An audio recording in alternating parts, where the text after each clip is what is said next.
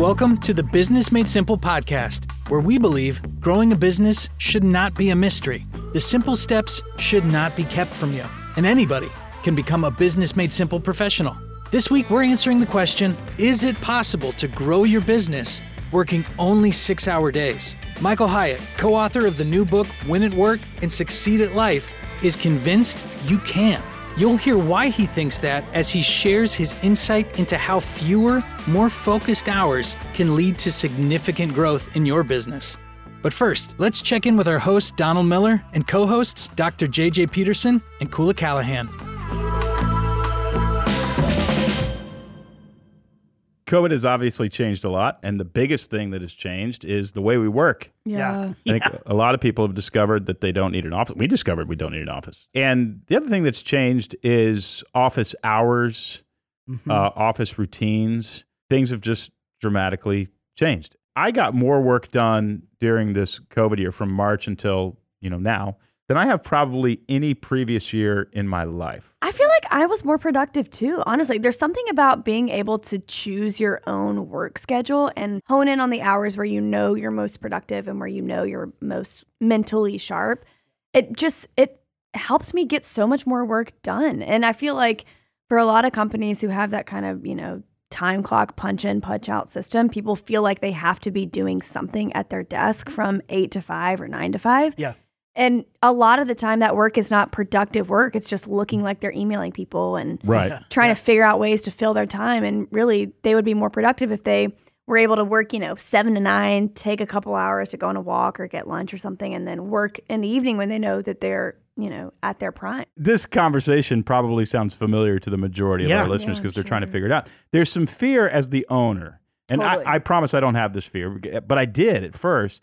That you know, if if people aren't organized, if if we're not, if we haven't, you know, gotten in the same room and decided what we're all going to do, they're all going to be working in 25 different directions. Uh, honestly, I know how it is to work from home, and I'm just kind of like, well, I'm not feeling it today, so I'll watch a little bit of Netflix and eat some ice cream, and then you know, 9 p.m. at night, I go, oh, okay, well, it's time to work. Yeah. You know, I know how that is, but do you trust other people? Do you trust the vision and the discipline to other people? We had to do it, Mm-hmm. and productivity increased. And it was a little disheartening to know that I wasn't the only one with self discipline and self control and self respect like I thought I was at the beginning. But it turns out I'm not. It worked out great. Well, Michael Hyatt has written a book called Win at Work, Succeed at Life, and he's tackling this very issue. How do you give people actual work life balance? You know, it's so funny. There's these ads that come on. Uh, they're not ads, they're articles in my news feed because I subscribe to Inc., Fortune, Forbes, Business Insider. You know, and every once in a while, I'm, I'm not kidding, but maybe every once a month, an article comes up that says, "Get ready for the four day work week. Friday's coming. You're going to get Friday off." And, you, and every time I know exactly what this is. It's a 24 year old with their first writing assignment pushing an agenda because they want Fridays off. But it may, you know, it could happen someday. Yeah. We don't know. I'm not honestly totally against that idea, except it's really unfair to people in customer service and people who have to, you know, show up and actually answer the phone.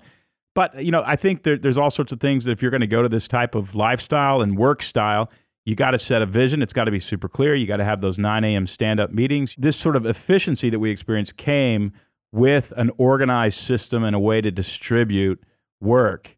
And that's the only way it would have worked. And, and, and I think everybody's happy because they know what's expected of them. They know when that stuff needs to be turned in. Uh, if you just say, hey, work from home and get your stuff done, but you're not actually good at managing folks, you're going to drive yourself crazy. You're going to you're going to drive your people crazy even more. I think another thing, Don, that I felt, and I know a number of people on our staff felt, is that this empowerment of knowing that the company trusts you to get your work done on time and still produce a high quality output while you're not in the office. So I feel like, you know, for a lot of owners of businesses, it's that trust factor. Like, eh, are people actually going to do work from home and are we actually going to continue to hit our metrics? But I think when you empower your staff with the ability to work from home and, and kind of make their own schedule, I mean, there are meetings that you have to be at and things like that. But I feel like, you know, having that trust from the organization is is actually a motivating factor in continuing to produce Yeah. high quality work at a high output. Yeah. Even if you're not in an office. And I actually have the data to prove that empowering your people works. Totally. Because every night I get a text message with the number of keystrokes that you put into your computer, how often you were sitting in your chair, whether you walked away, what, yeah. all of that data is sent to me every night. And I'm telling you, it works. well, you know, with every tragedy, with every challenge, with every hardship, there's there is almost always some sort of silver lining. And I'm, I'm so glad that Michael, because he's got a great mind, Michael Hyatt has explored this topic to give us some insight on what the new work life might be like. And uh, and apparently he's, he's saying it could be pretty good. So his book is When It Works, Succeed at Life. Here's my conversation with Michael Hyatt. When it works, succeed at life. Mike Hyatt, I've known you for a long time, and uh, you, you seem to have always been doing both. it's about time. Well, thanks. Not true, but thank you. No, come on. Yeah, I mean, we go way back. You, you, we say this every time I interview on the podcast. You, you uh, published Blue Like Jazz. You were the, the CEO of Thomas Nelson. You published that, and then uh, I don't know how many times you, me, Gail, and Betsy have had dinner, but it's it's quite a few. And uh, we've spent good time together. And you really do model work life balance extremely well. I'm going to throw a curveball at you. Okay. Do you think there are seasons in which it is appropriate and good to build your empire and work a little harder than you do in other seasons? And by a little harder, I mean you don't have any friends or any hobbies. you just build. I'm asking for a friend. Do you? I was going to say, who you, I, I see where this is going.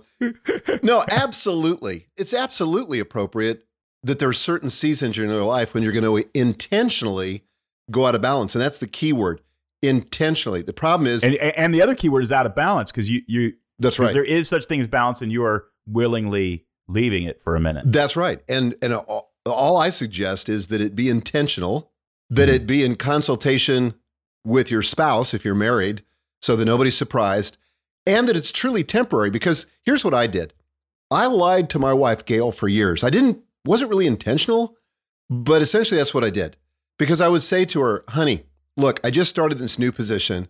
Once I get acclimated, then I'll give you and the girls the time and attention you deserve." And then somebody would resign and I'd say, okay, look, I got this marketing director position vacant. And as soon as I hire a position, then I'll be, you know, give you guys the time and attention you deserve. And then it was like one thing after another. And pretty soon it was a whole lifestyle. Well, you ended up in the hospital. We've said that on the podcast before. You ended up Yeah. in some in some medical trouble. But, but I'll tell you, um, uh, even a more consequential thing, uh, I ended up in marriage hospital.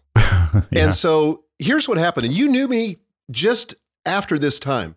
So I became the general manager for Nelson Books, which is one of Thomas Nelson's 14 book publishing divisions back in the year 2000. And it was my dream job. I mean, I was thrilled. What I didn't know at the time was that that division was dead last in every significant financial metric. It was losing money, it wasn't growing, the, the, the morale of the team was terrible. And so the CEO, Sam Moore at the time, said, How long is it going to take you to turn this around? Donna, I didn't have a clue, but I pulled a number out of the air and I said, I, I think we can do it in three years. He said, Well, that's kind of what I was thinking. So go for it. So I went back to the team, rolled up my sleeves, painted a, a vision for what could happen, and we all got to work. Well, here's the cool part of it. We turned it around, went from number 14 to number one, fastest growing, most profitable, best team morale in 18 months, half the time I told the CEO. I got the biggest bonus check I'd ever received in my career to that point. In fact, it was more than my annual salary. So I knew that Gail would be thrilled with this because she's always been my biggest supporter, my biggest cheerleader. So, man, I, you know, I bounced through the back door. I couldn't wait to show her this check. And I showed it to her and I said, honey, you're never going to believe this. Look at this. And she just wasn't that enthusiastic. Hmm. And she said, we need to talk. And I just felt my heart sink because I just, I knew it was going to be one of those talks. So we went into the den, we sat down, and she began to tear up a little bit. And she said, You know, I love you. And I always appreciate everything you've done for our family. But I got to tell you, she said, You're never home. And she said, Even when you are, you're not really here. Yeah. And, and so part of me wanted to really defend myself, right? But I knew she was right. And then she said, Your girls, I have five daughters. She said, Your girls need you more than ever right now. And then she started crying and choked up and she said, Honestly, I feel like a single mom. Wow. That was a huge gut kick to me because here I was thinking that I'd reached the pinnacle of success. You know, my dream job turned this division around, made this huge amount of money, but it was a false summit. And that's when my education began about work life balance. Well, and, and you and I are wired similarly, both probably Enneagram threes. I think we've had Yep. that conversation before. And there's a, there's a, a, a subconscious kind of lie that I believe that literally winning will make me uh, more attractive to my spouse. It's so that's you know it's like well she's getting paid too because I'm a winner, and you know and she just could care less. Betsy sat me down, Mike, and she said uh, these are her words. She said. Uh, I, I will not live inside of a working family. And what that means is not, uh, you know, that we function well. It means I'm not going to marry a workaholic. In other words, this family does not exist to grow your company. That's We're not a prop in your life. You know, the truth is, if I could go back and do it all over again, I would do it differently. And one of the first things that happened to me after that conversation with Gail in the den was I said, I got to have some help. Man, I don't even know what it looks like. Because, but here's the thing work is fun, particularly for uh, those of us that love our work. And it's addictive for, for reasons we talk about in Win, win at Work and Succeed at Life. But work is just fun. I mean, it's where we get the rewards, it's where we can measure the progress, it's where we get lots of affirmation, you know. And so to think about doing non work stuff is, to, and especially for people that are achievers like us or Enneagram threes, it's like, what does that even look like? I didn't even know what to do. So I, so I hired an executive coach. It was Daniel Harkavy, whom you know, yeah, a mutual I know friend. And, I know and love Daniel. He's brilliant. Yeah, so he he got me into a life plan, and and so the first thing he had me do was kind of start at the end, which is a big Stephen Covey idea. Begin with the end in mind, Yeah. and just imagine my funeral, and and so I was trying to imagine what that might look like. And by the way, Stephen Covey just didn't come up with that. Somebody challenged me when I quoted this in the book, uh, Living Forward, that I wrote with Daniel about life planning. But it was actually a Michael Gerber idea. Oh, well, you know what? I, I read my obituary every morning, and in our Hero on a Mission life plan, we, we guide people through writing their obituary. I've always attributed that to Stephen Covey, but there was Yeah. somebody before him. Yeah, I was forced to go back. Uh, unfortunately, Covey didn't attribute it to Gerber, but Gerber's the originator of that idea, at least in print. So that's that was the turning point for me is to say, wait a second. You know, I've got, who knows, 30, 40, maybe a day. I don't know how long I got left. Yeah. And what do I want to invest in my life that really matters so that when I get to the end of my days, I still have a wife that loves me. I've been married for 42 years. I've got five daughters that want to be with me. And right now, thank God, they all live within uh, 20 minutes of me, and all nine of my grandkids live within two minutes of me. Wow. And so that's amazing. I feel like I'm in, you know, I'm in great health and all that stuff, but but that doesn't just happen. You have to put in some boundaries. You do. And okay, that's a key concept. Can I talk about that for a minute? Because it's key. Yes. So the subtitle for the book is called Five Principles to Free Yourself from the Cult of Overwork. And we live, and I don't know of a better term, the cult of overwork. We've got people like, you know, Elon Musk, a celebrity entrepreneur who many young entrepreneurs admire and almost worship, Idolize. uh, idolize. And he says you got to be working 120 hours a week. But he's now like on his third marriage. His five sons, I think he actually has six kids now, but his five sons won't talk to him. That's that's not where I want to end up. Yeah, he's accomplished great things. I don't mean this in a judgy way, but I think before we start following somebody like that, we gotta we gotta consider the outcome of their life. You know, is that is that how we define success, or do we define it in a different way? And so one of the principles in the book is this idea of boundaries. We call them constraints. But one of the things that Daniel did with me at the very beginning was he said, dude, he said, you have no constraints on your life. So he said, tell me if I'm wrong, but he said, here's what I think your day's like. Middle of the afternoon, you think to yourself, I'm not going to get my to do list done today, but it's okay because I can go home, you know, have a quick meal with the family, and then I can pop open my laptop and continue working. Or you get to Friday and you say, I didn't finish the work for the week. So no problem. I'll work Saturday morning, I'll work Sunday night. And you're probably the kind of guy that drags your work into your vacation. So you get up well, well before the family and you're processing email and doing all that stuff. And I said, you know, bingo, I'm that guy. And as it turns out, most people are that person. Yeah, yeah, yeah. I'm that person. You just described me. I, I've been, we're going on vacation next week. Absolutely no way I'm taking my computer. No way I'm taking my computer. this morning. Went, ah, you know, I got to get some work done on this book. I'm going to load the computer. I, but but here's the thing that that is awesome about constraints. So he challenged me. He said to me, "When are you willing to quit work?" And I mean, really quit work, shut the laptop, and don't do any more work for the day. I want you to make a commitment to me. And I said, uh, "I'm willing to commit." Gulp to do it at 6 p.m., which felt like at the time was a stretch. I'll come back and tell you what I'm I've been doing for the last year. But I came back and and, and said 6 p.m. And he said, okay, how about weekends? And I said, I'm willing not to work on weekends. And he said, what about vacations? I said, okay, I'm willing to not work on vacations. He said, okay, great. He said, would you mind if I occasionally pick up the phone and call Gail and check in on how you're doing? uh, suddenly it got real, you know? And I thought, oh my God. And he did. He would Yeah. call her initially, you know, once a quarter, then every six months or so. And because you know how it is being an Enneagram 3, we spin everything yeah, yeah, yeah. We do to ourselves. to ourselves. People- yeah, we don't even know we're lying. We're trying to make ourselves look better than we are. So so that's what so that's what he what he started doing. But that helped in a huge way. Now, fast forward, just just to show you how this plays out in real life, and I've done this for a number of years, and you've heard me say this publicly, but you know, I took off 162 days last year, and our business on the bottom line, where you know is what counts, we were up on the bottom line by 101%, and that was in a in a pandemic year. But that was taking 162 days. That was every weekend, every holiday, and 11 weeks worth of vacation.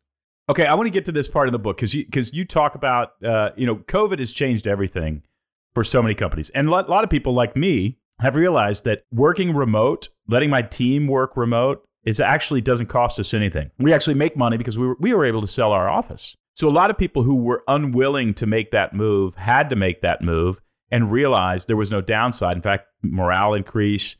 Uh, my favorite part is kids got to spend time with their moms and Yes. dads. I don't know that that's the moms and dads' favorite part, but that was my favorite part seeing that happening. But, uh, you know, it's a beautiful thing. But now what we all want is structure and we all want a little more affirmation, Michael. We want somebody like you to say, hey, it is possible, it is real. Here's some structure for your team. So we know you've done this personally and it's worked really well. What do you let your team do? And I hate, I hate the word let because it makes you sound like a dictator. But what sort of rules do you put in place and boundaries do you put in place? But what, real, realistically though, you, you run a staff, your morale is high, people love working with you. What what are some of the rules that you've put in place post COVID?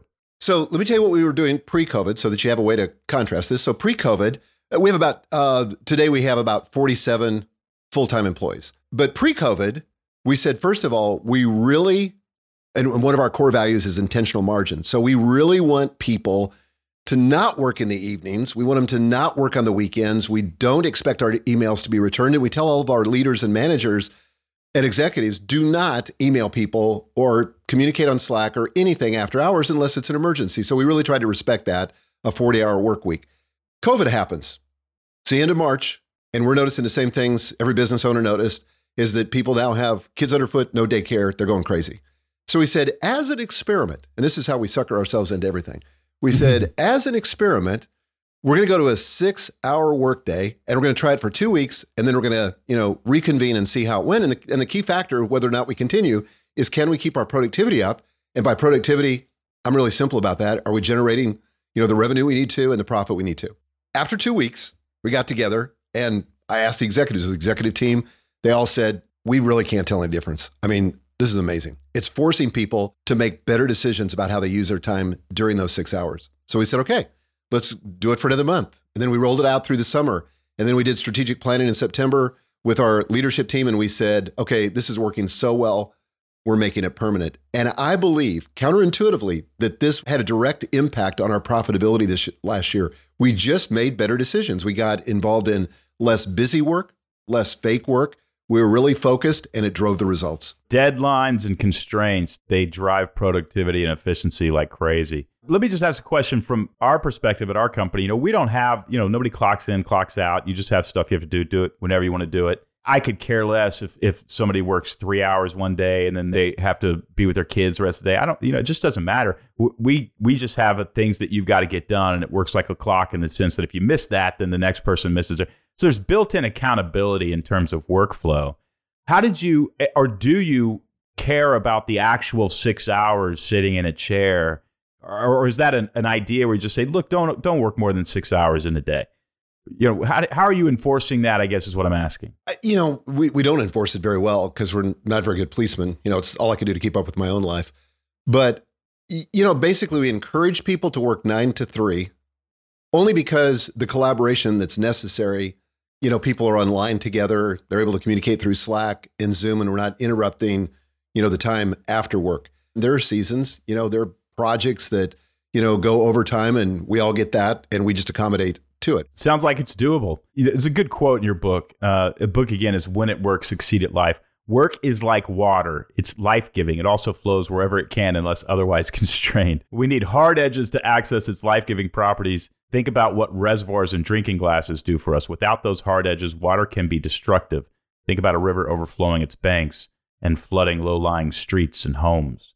I think a, a, lot of people identify with that metaphor. It's what's going on in their lives. And listen, you know, I, Michael and I have known each other a really long time, and I consider him a role model. And I'm telling you, you know, Enneagram threes aside and all of our spin, you can't spin it that long. you know, if you, if you weren't doing it, it would show. All right, Michael is the best in the business at giving away bonuses. I mean, hundreds and hundreds and hundreds of dollars worth of great content whenever he releases a book. You can get all of his bonuses plus the book at Win and Succeed Book. Win and Succeed Book.com slash BMS, short for Business Made Simple. So, what Mike does with that is he looks at that number and he decides whether to come back on the podcast because not enough of you got the free bonuses. Dang, you're on to just, me. He's just got, he's just a productivity machine. Win and Succeed Book.com slash BMS. Get all those free bonuses and get the book. Listen, if you're, if you're, you feel like uh, it's time to start over, and uh, chart a different course, create some boundaries, create a workflow, create a factory floor for your life Michael is the King. The book again, When It Works, Succeed at Life by Michael Hyatt and Megan Hyatt Miller. Michael, thanks for coming on. Thanks, buddy. Did you know StoryBrand certifies marketing experts who can overhaul your marketing plan? This week's Marketing Minute tip comes from StoryBrand certified guide Will Turner, whose client was struggling to attract customers as a result of a confusing message. When we looked at his communications, we realized that the language he was using didn't reflect the drive of the organization or the deeper problem that they were addressing. He needed a one liner that worked. Does your business have a clear one liner? A statement clearly identifying the customer's problem, the solution your business offers, and what results for the customer from that solution. If not, hire a StoryBrand certified guide like Will Turner today. Just go to marketingmadesimple.com because once Will modified his client's one liner, it worked so well that the organization even modified their mission statement. Most importantly, he increased their revenue and connected to more customers. Our StoryBrand guides are the best marketers in the world. They know how to get your business a huge return, and they're ready to work for you. Hire a StoryBrand guide today at marketingmadesimple.com.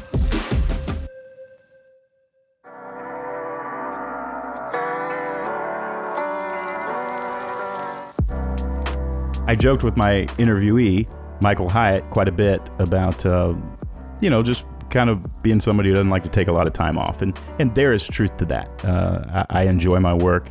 I don't have a whole lot of hobbies. I go fishing a couple times a year and make sure to take a lot of pictures so that on Instagram people think I have a life. Uh, but uh, I do actually take evenings off to be with Betsy. I take weekends off. Uh, if you look at my calendar, it's loaded five days a week. And then that is uh, those weeks are sandwiched between uh, two pieces of white bread. And what I mean by that is there's nothing on Saturday or Sunday, and I intentionally do that. And it's because, um, honestly, it's not be- not because I feel like I have good work life balance. If I'm going to be brutally honest about my motives, it's because uh, I learned that as I got older, I just couldn't run that uh, fast uh, for that long. That I needed to rest. I needed to recoup.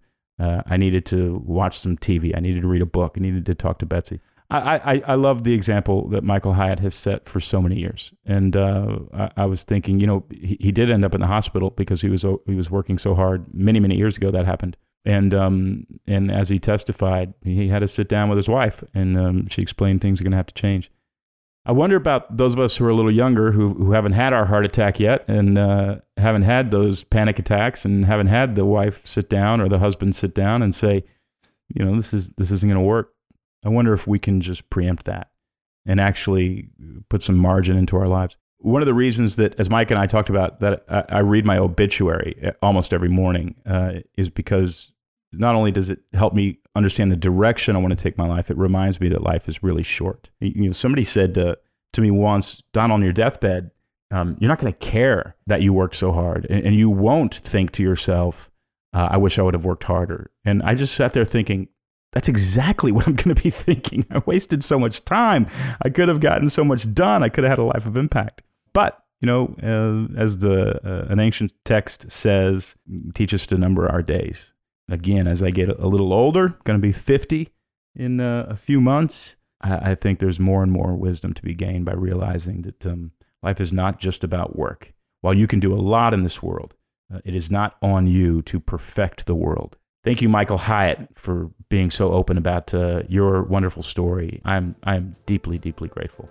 Thanks for listening to uh, this week's podcast. And uh, until next week, may you have an impact and still get some rest. That's it for this week. But before we go, do you know someone who needs to hear today's message? Help them out by sharing this episode. The Business Made Simple podcast is hosted by Donald Miller and co hosted by Dr. JJ Peterson and Koula Callahan. It's produced, engineered, and edited by Bobby Richards. Doug Kime and Tim Schurrer are the executive producers, and Lindsay Frail and Carrie Murdoch are co producers. When you become a Business Made Simple professional at businessmadesimple.com, you get access to our library of courses that take the mystery out of growing a business. Become a Business Made Simple professional today at businessmadesimple.com.